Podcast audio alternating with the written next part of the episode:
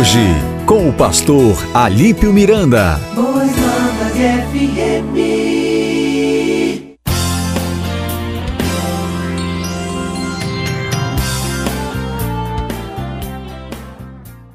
E eu quero meditar com você no Êxodo capítulo 20, um texto que tem me arrepiado. Eu já li, já reli, já preguei, já voltei, já li, e eu não paro de ler e de meditar neste texto sagrado do Êxodo, capítulo 20, e principalmente quando inicia o capítulo, o início do capítulo, os três primeiros versículos deste capítulo é que me deixa verdadeiramente a meditar cada minuto na minha vida, na minha situação e no ministério que Deus colocou sobre mim, na minha família, é o que me abala as estruturas todo quando eu leio aqui a palavra do Senhor que inicia dizendo: Eu sou o Senhor, teu Deus, que te tirei da terra do Egito e da casa da servidão.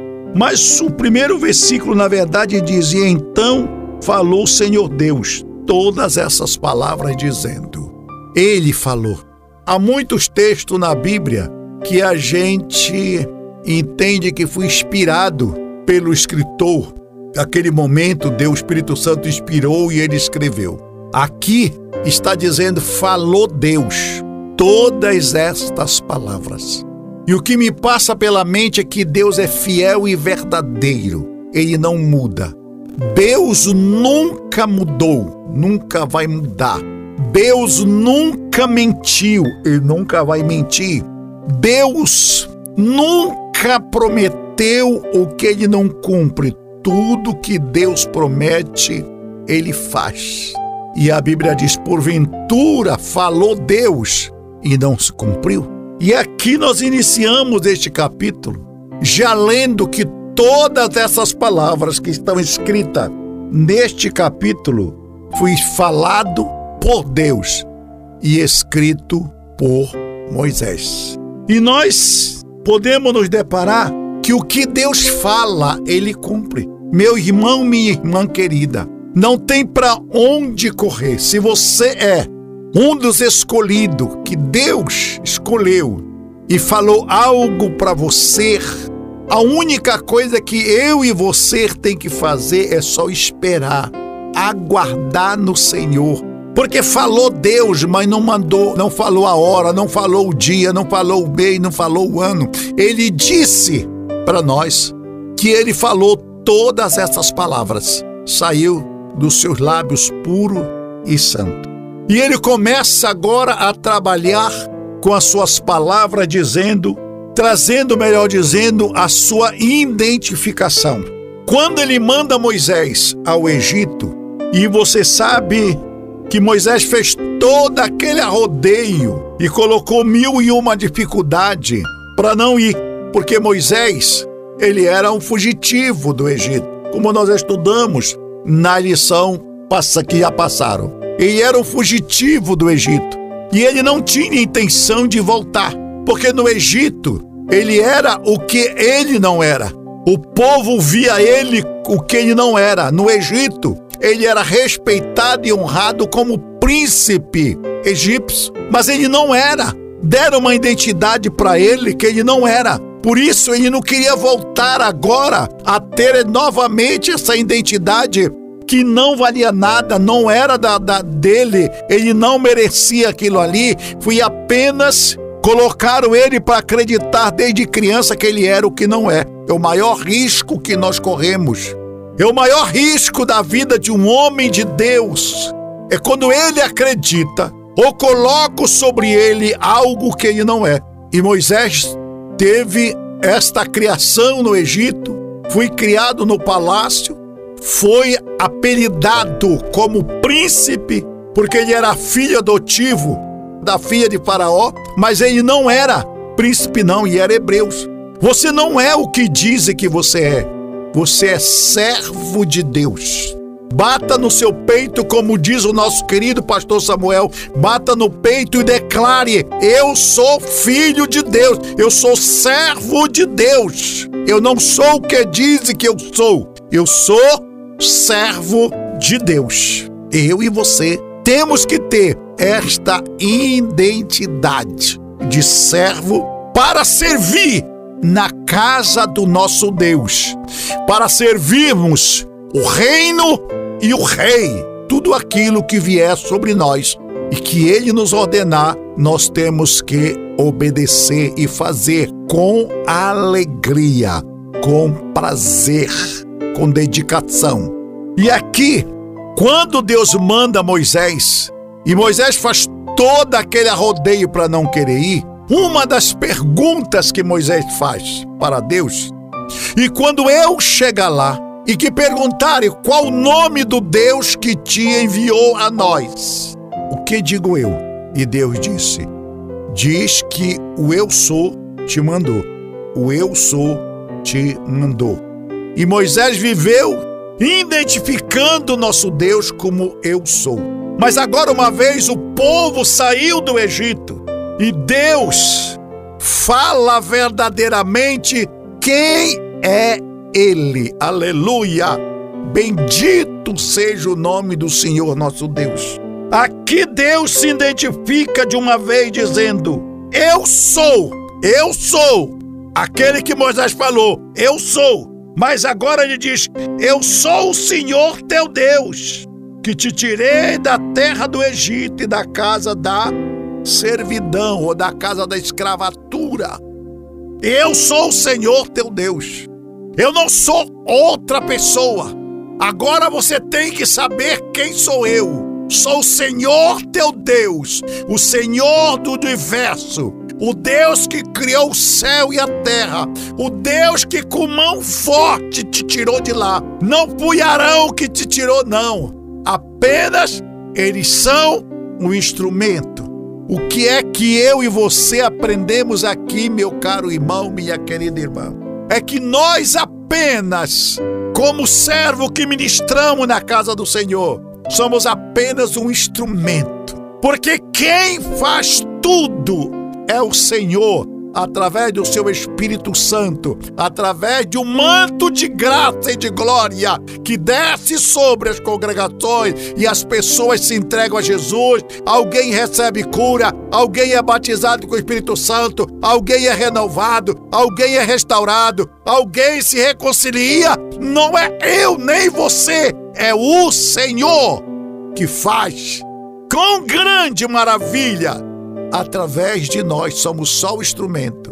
Você já viu um músico, como lá na igreja tem o Douglas que toca saxofone, e a hora que ele pega o saxofone e tira do, dos seus lábios, da sua boca e dobra, coloca lá no pedestal, o saxofone não faz nada.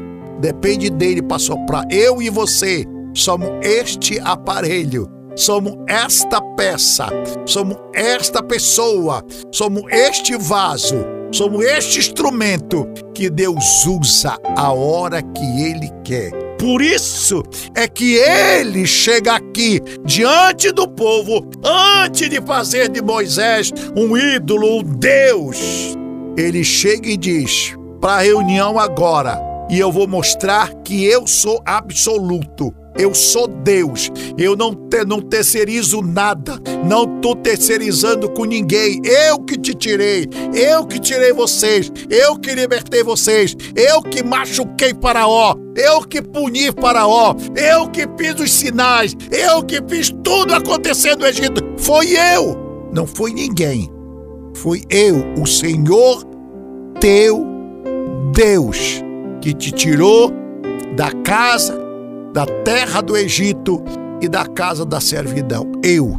E eu, quando ouço esta palavra de autoridade, de domínio, de propriedade do nosso Deus, através das Escrituras, dizendo eu, então eu, cada dia mais, eu tenho que compreender e entender que sou um dependente de Deus.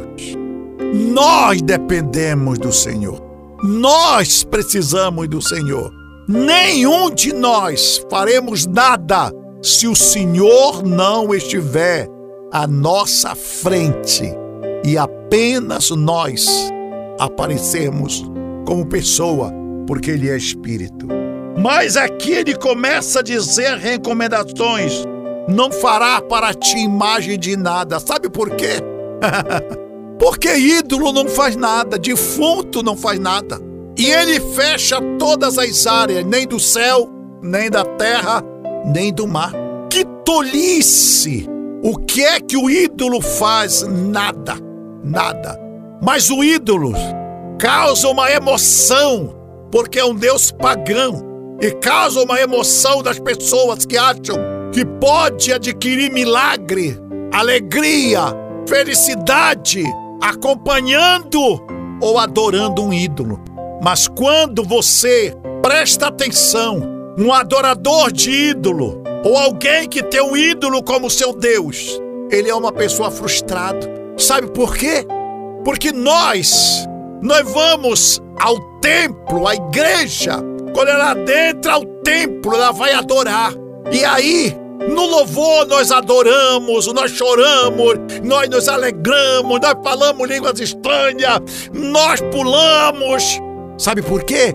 Porque alegria, saímos do templo comentando, e esta alegria leva a semana inteira da nossa alma se lembrando do momento que estivemos na presença do nosso Deus e recebemos a visita do nosso Deus.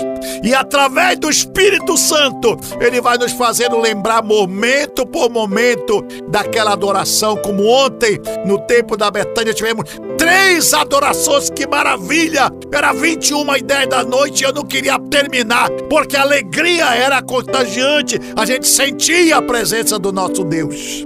E hoje eu já estou aqui, transmitindo com alegria, com vontade de pular dentro desse estúdio mas eu não posso sair da posição do microfone. Por isso ele diz: não para ídolo para vocês, porque ídolo não vale nada. Você tem que esquecer os deuses do Egito, porque eles são tão fracos que eles não conseguem defender nem mesmo o rei deles. Eles não conseguem defender nem mesmo a água que se tornou em sangue. Ele não consegue nem sequer espantar mosca e nem rã da terra deles. Que tipo de Deus é esse que as coisas mínimas acontecem e ele não tem poder?